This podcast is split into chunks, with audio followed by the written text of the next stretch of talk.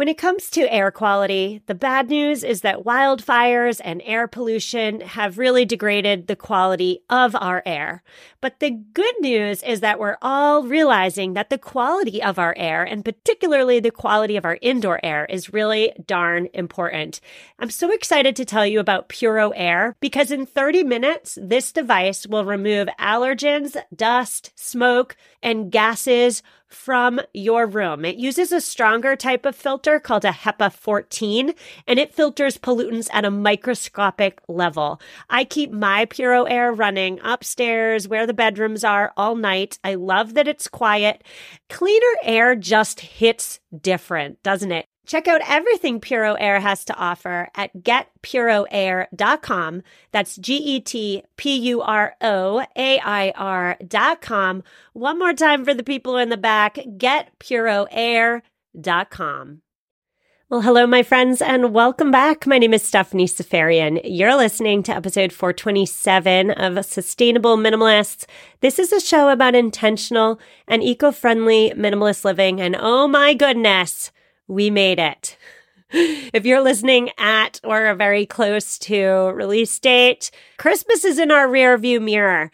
And so on today's show, we're discussing how to make a New Year's resolution the smart way. And specifically, we are following the SMART acronym for making, creating, and sticking to goals in the new year. Now, something you may not know about me. I absolutely love New Year's resolutions. I find them to be a super powerful tool to help me grow as a person. They help me step out of my comfort zone, push my boundaries. And I love the fact that a new year is really truly a new beginning. Now, I hate New Year's Eve. Hate New Year's Eve. I'm in bed by like 9:30. But I love a good New Year's resolution. And the key word there is a good resolution. There are some major problems with the way that we normally do resolutions, and the numbers prove it. If you find yourself in the camp of setting lofty goals on January 1st, but then you find yourself falling off the wagon just months or perhaps even weeks later, you're not alone. Failing at New Year's resolutions is so common that there is even a slew of unofficial dates commemorating the failures. Ditch New Year's Resolutions Day is January 17th. The second Friday in January is known as Quitter's Day. And so a Forbes survey found that the average resolution lasts just 3.74 months. That's a very specific number. Let's just round it up to four months. So if by the end of April you've forgotten about your resolution, that's an average response. This survey also find that only 19% of people keep some of their resolutions. Only 7% keep all of them.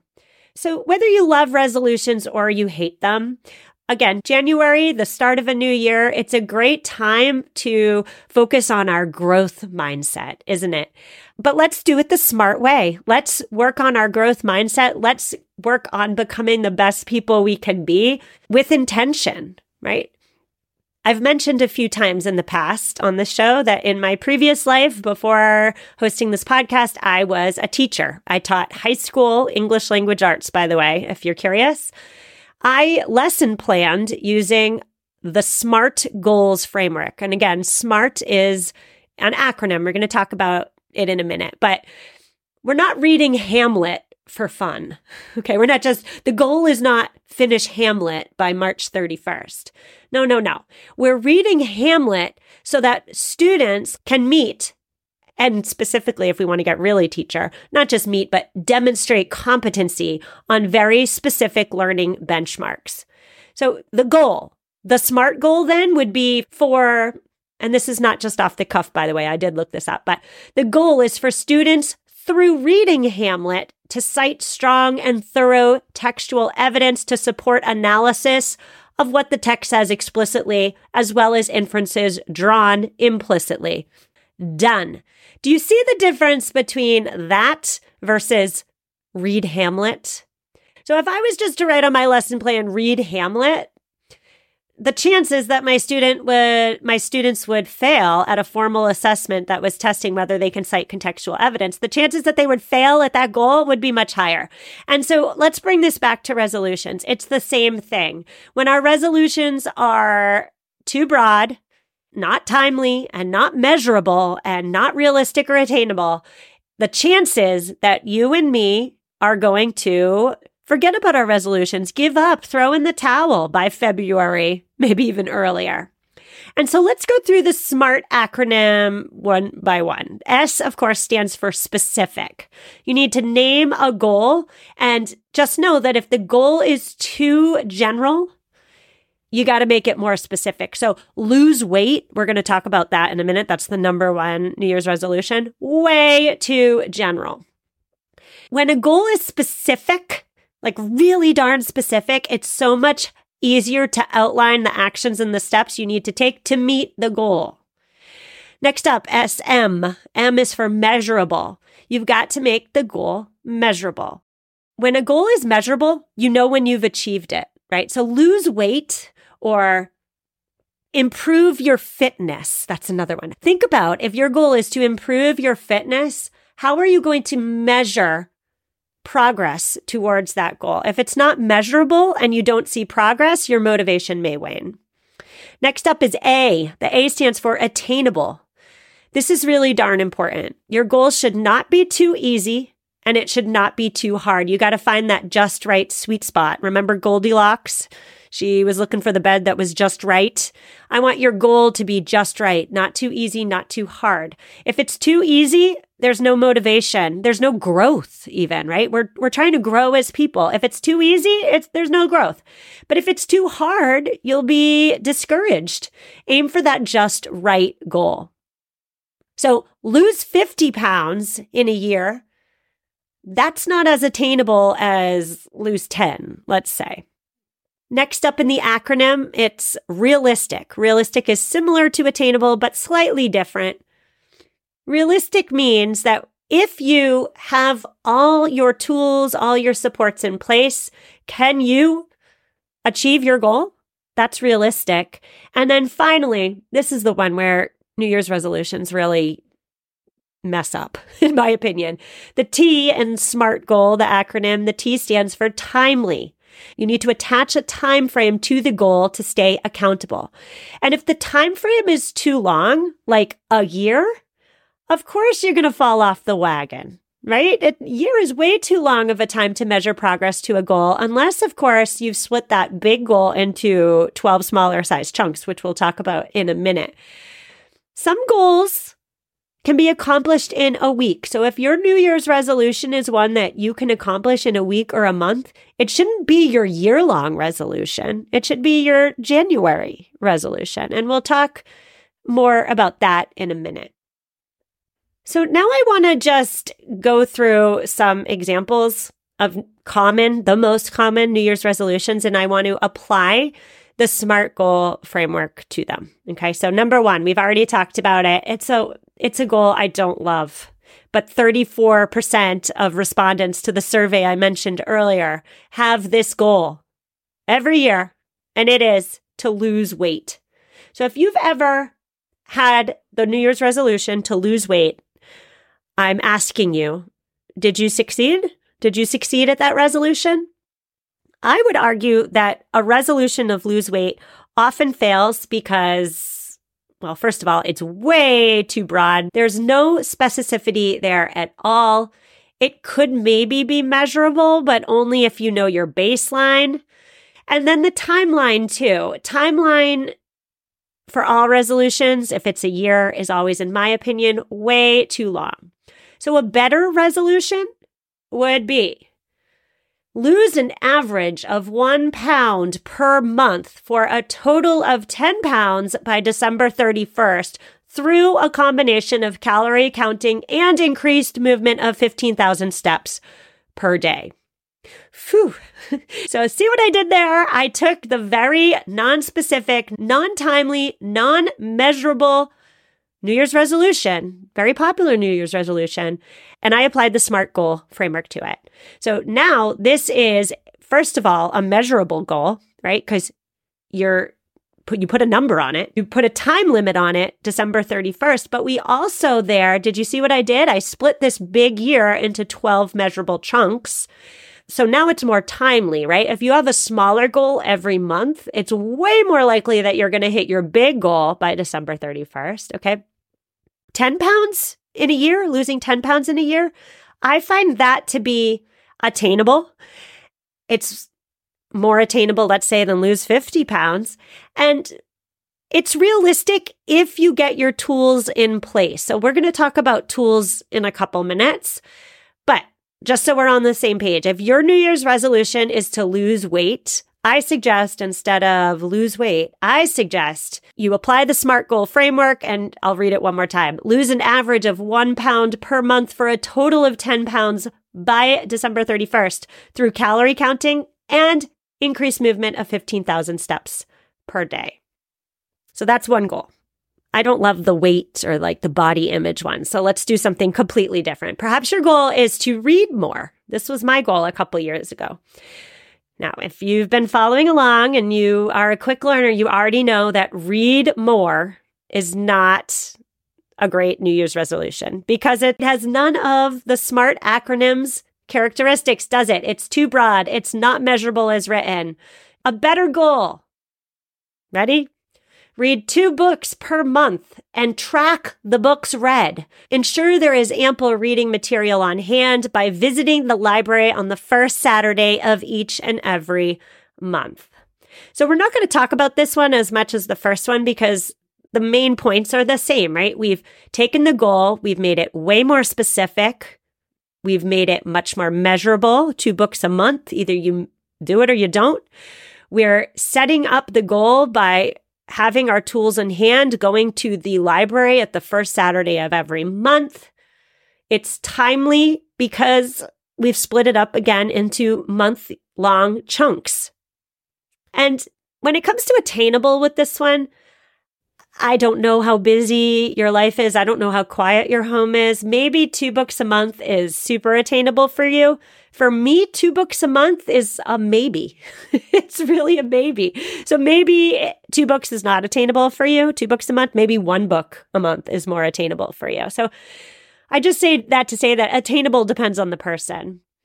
And now I want to give you a completely unrelated type of goal because this is a show about sustainability and doing better for ourselves and the planet. And so my third example for you today is a sustainability related goal. If you've been listening to this show for a while, you know that every year I make it my goal to learn some new skill, to slowly relearn, reteach myself those long lost sustainability and self sufficient skills that we tend to lose over the generations. So, my first year doing this, I learned how to compost. I started composting and I took the whole year to learn how to compost. It was just one thing. I added one new thing onto my life and it was composting. One year I got serious about gardening. One year I learned how to make soap. One year I taught myself how to preserve food through canning. That was a great year. I learned so much that year. This year, so 2023, my goal was to finally master sourdough, and I'm happy to report I did it. By the way, can I just say, if you haven't tried sourdough yet, sourdough makes me so happy. I love slowing down the cooking process as I make it for my family. I'm making at least three sourdough things loaves, garlic breads. For Christmas, I made chocolate buns. So it's just so great. So I'm just so happy I taught myself that skill. This year, so 2024, I guess I should say next year, my skill, my self sufficient skill that I'm going to take a whole year to learn is I'm going to teach myself how to sew. And specifically, I don't see myself making clothes from scratch, but I really want to hone in on my mending skills.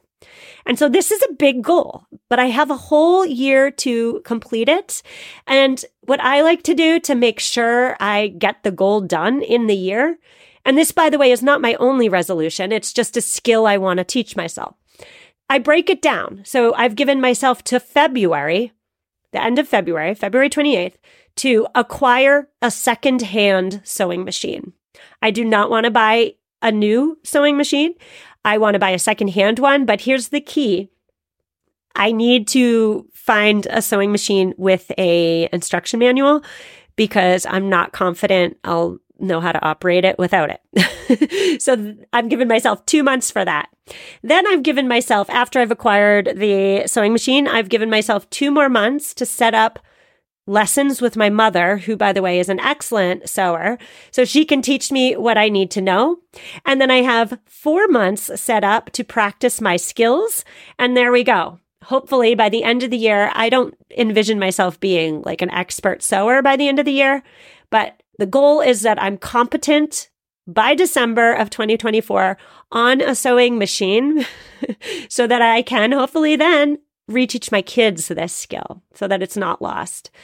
So if you have a goal like that, something you want to learn, I definitely suggest you hone in on the timeliness factor. Break down the big goal into smaller chunks so that you stay accountable, right? And of course, make sure it's attainable and realistic. Like your goal should not be to eliminate plastic from your home, let's say. I'm not sure that in 2024 that is a realistic goal. It's definitely in my home not attainable. So if you have a sustainability or self sufficiency skill on your mind as your resolution, you can still apply the SMART goal framework to it. That's my point here. And now, finally, before we take our break, I just want to say if you are among the 38% of Americans who, as of January 1st, have the resolution to get your finances under control, I suggest you join us in our no spend or low spend reset. This is another thing I do every single year. My husband and I together, we take the month of January and we try our darndest to reset our finances by not spending on unneeded, unnecessary, frivolous items. The winter season, it's not celebrated like it once was. In place of hibernating and rejuvenating and recuperating, we're inundated nowadays with maximum everything maximum alcohol, maximum lights, maximum shopping, overworking, overspending. And that, in my experience, is completely opposite of the natural tug I feel inside to go inward. Winter takes away the distractions and the buzz of life, and it offers us an opportunity to rest, to withdraw. That's why I love doing a no spend reset in January. January for me is about going into my home, going into myself, going within myself, taking stock of all that happened, all we spent, reflecting on 2023, resting my tired limbs, my overburdened mind, and just resetting, getting in touch with wants versus needs again, reacquainting myself with hobbies I've been neglecting, showing me firsthand my abundances so that I'm grateful for what I have and I'm not necessarily looking outside to buy something to fill a hole, right? I also found in the past that no spend months encourage me to slow down, spend quality time with my family. And over time, I do believe that they retrain my brain to desire less consumerist stuff. And so later this week, I'm going to re air an interview that I did way back in the early days of this podcast about how to do a no spend or low spend month. And I so hope you join us. We're going to be keeping ourselves, each other, camaraderie accountable in our closed Facebook group. I also have a calendar to help guide your efforts. And I just want to be clear here. This is not a challenge. This is not like get yourself up and going and motivated to do something. It's actually quite the opposite. It's actually about slowing down, going internal, and allowing yourself to rest, allowing yourself to hop off the consumerist bandwagon for the month of January.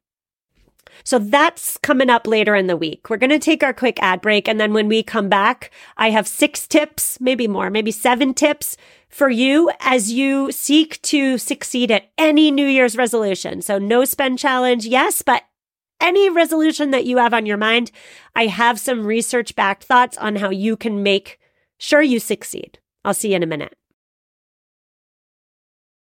So many of us have chaotic closets that are crammed full of clothing items, and yet somehow we still have nothing to wear. Well, upgrading to high quality and affordable pieces from Quince when you need them is a game changer. They offer organic cotton sweaters and washable silk tops. My 100% Mongolian cashmere sweaters are my go to. Not only are they affordable, but the quality is top notch. They wear better than the cashmere sweaters that are double their price.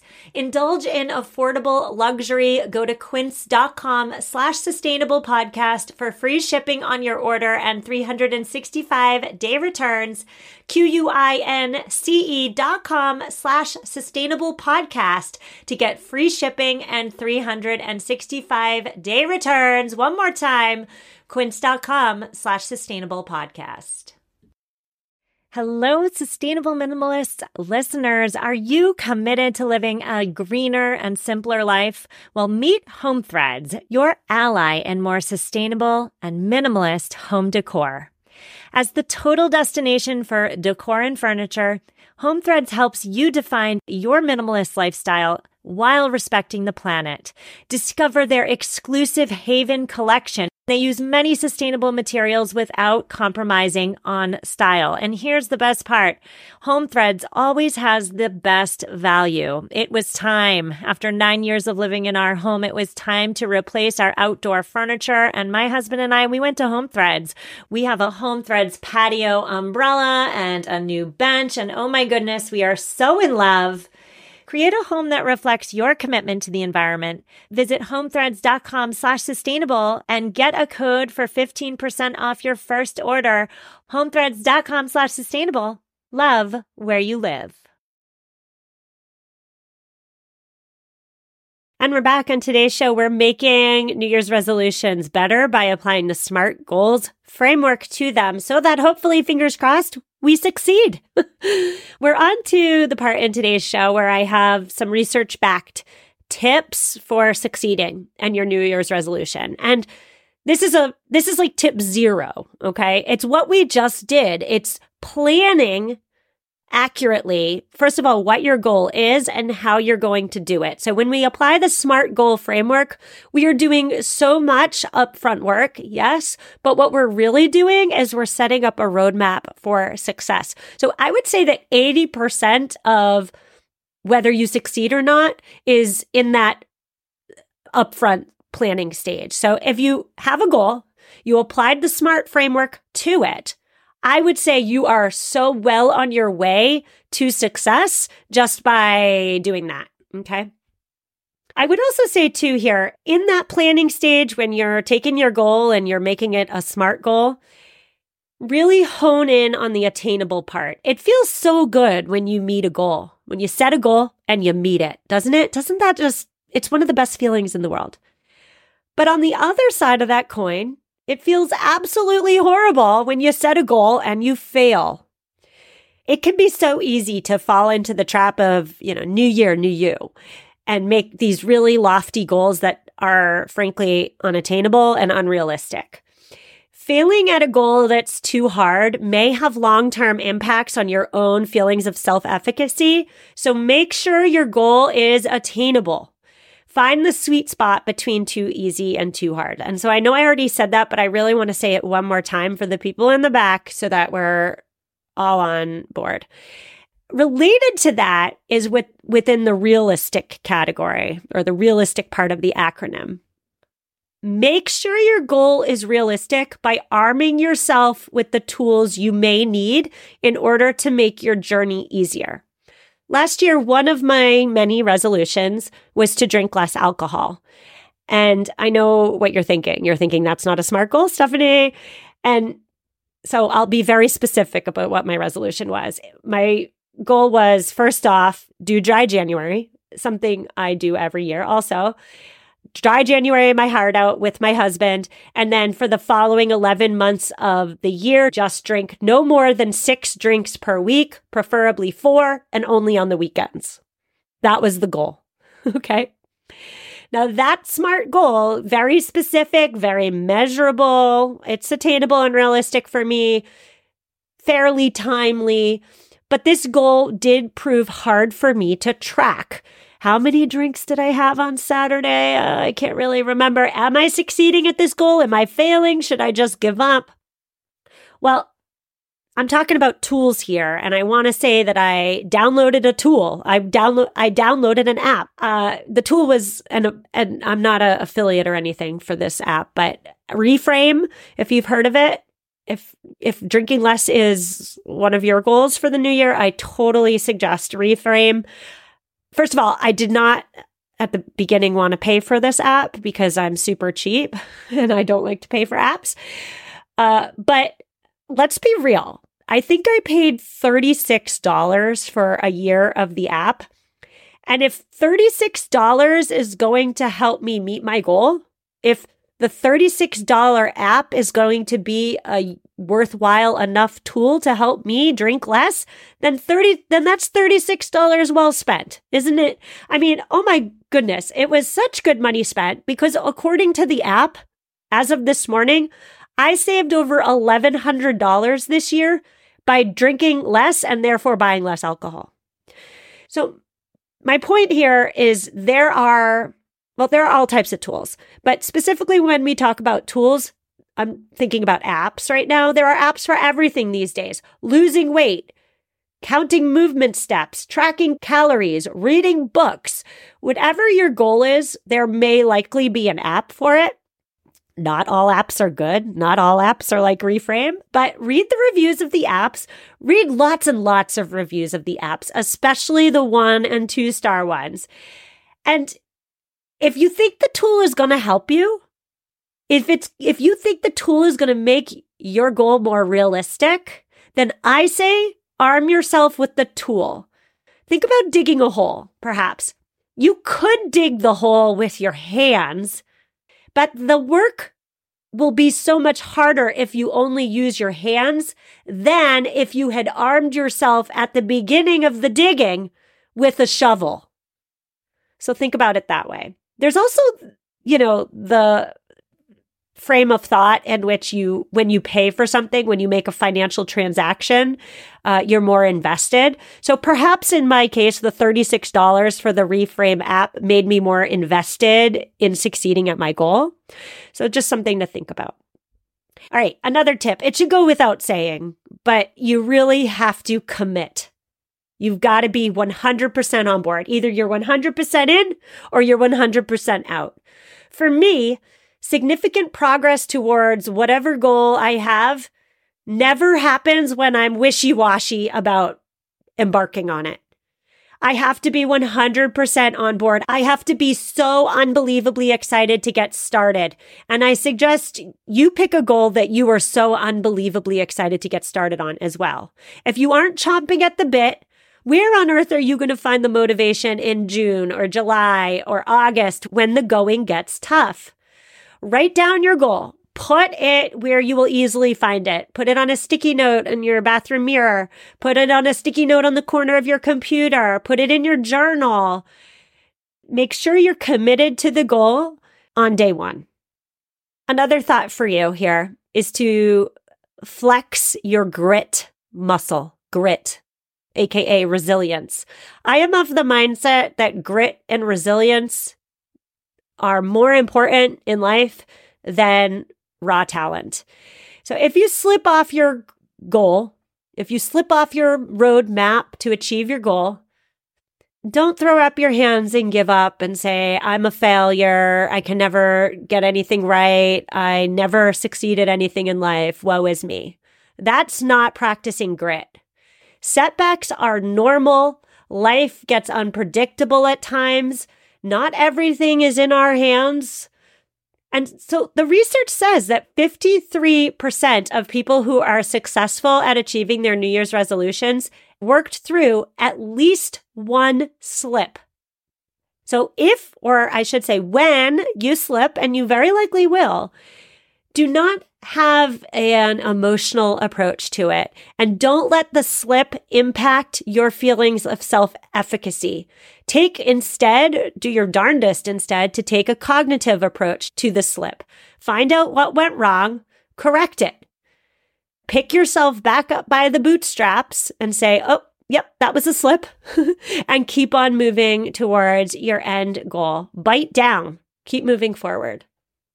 A resolution is a great opportunity. Setting a resolution is a great opportunity for you to, of course, work towards meeting a goal, yes, but also it's a great way for all of us to strengthen our grit muscle. Grit is so important in life. And then finally, the final tip research says it time and time again support is very helpful. So, so when I talk about support, I'm talking about human beings. Share your goal with family and friends. It will help you in the long run. When you say the goal out loud, it gives it life, doesn't it? Your friends and family may become motivational factors for you in reaching your goals. Perhaps they can help you if they're aware. So, like if you're doing a no spend challenge, I always suggest, and you'll hear me say it on Thursday's episode as well. If you're doing a no spend or low spend January, I really strongly suggest you tell your friends and family because if they know you're doing a no spend January, they're not going to invite you out for drinks on Thursday night, right? And you're not going to have the temptation to go out and join them. Perhaps they'll come over to your house and bring a bottle of wine and you can all hang out together and zero dollars were spent. Tell your friends and family what you're doing so that they can give you the support you need and frankly deserve. So that's my show for you today. I hope I gave you some concrete steps to take your resolution to the next level in 2024. On Thursday's episode, we're talking all about our no spend, low spend reset happening starting January 1st. Join us as a community. So back in August, we did our decluttering challenge. That was a challenge. That was work. This no spend reset is not work. It's just letting go, surrendering, and allowing us to not only assess our spending habits, but just hop off the consumerist bandwagon for a little while so we can perhaps get serious about our finances, meet a savings goal, and retrain our brain to desire less. So I'll see you then for that. Reach out if you need me and take care.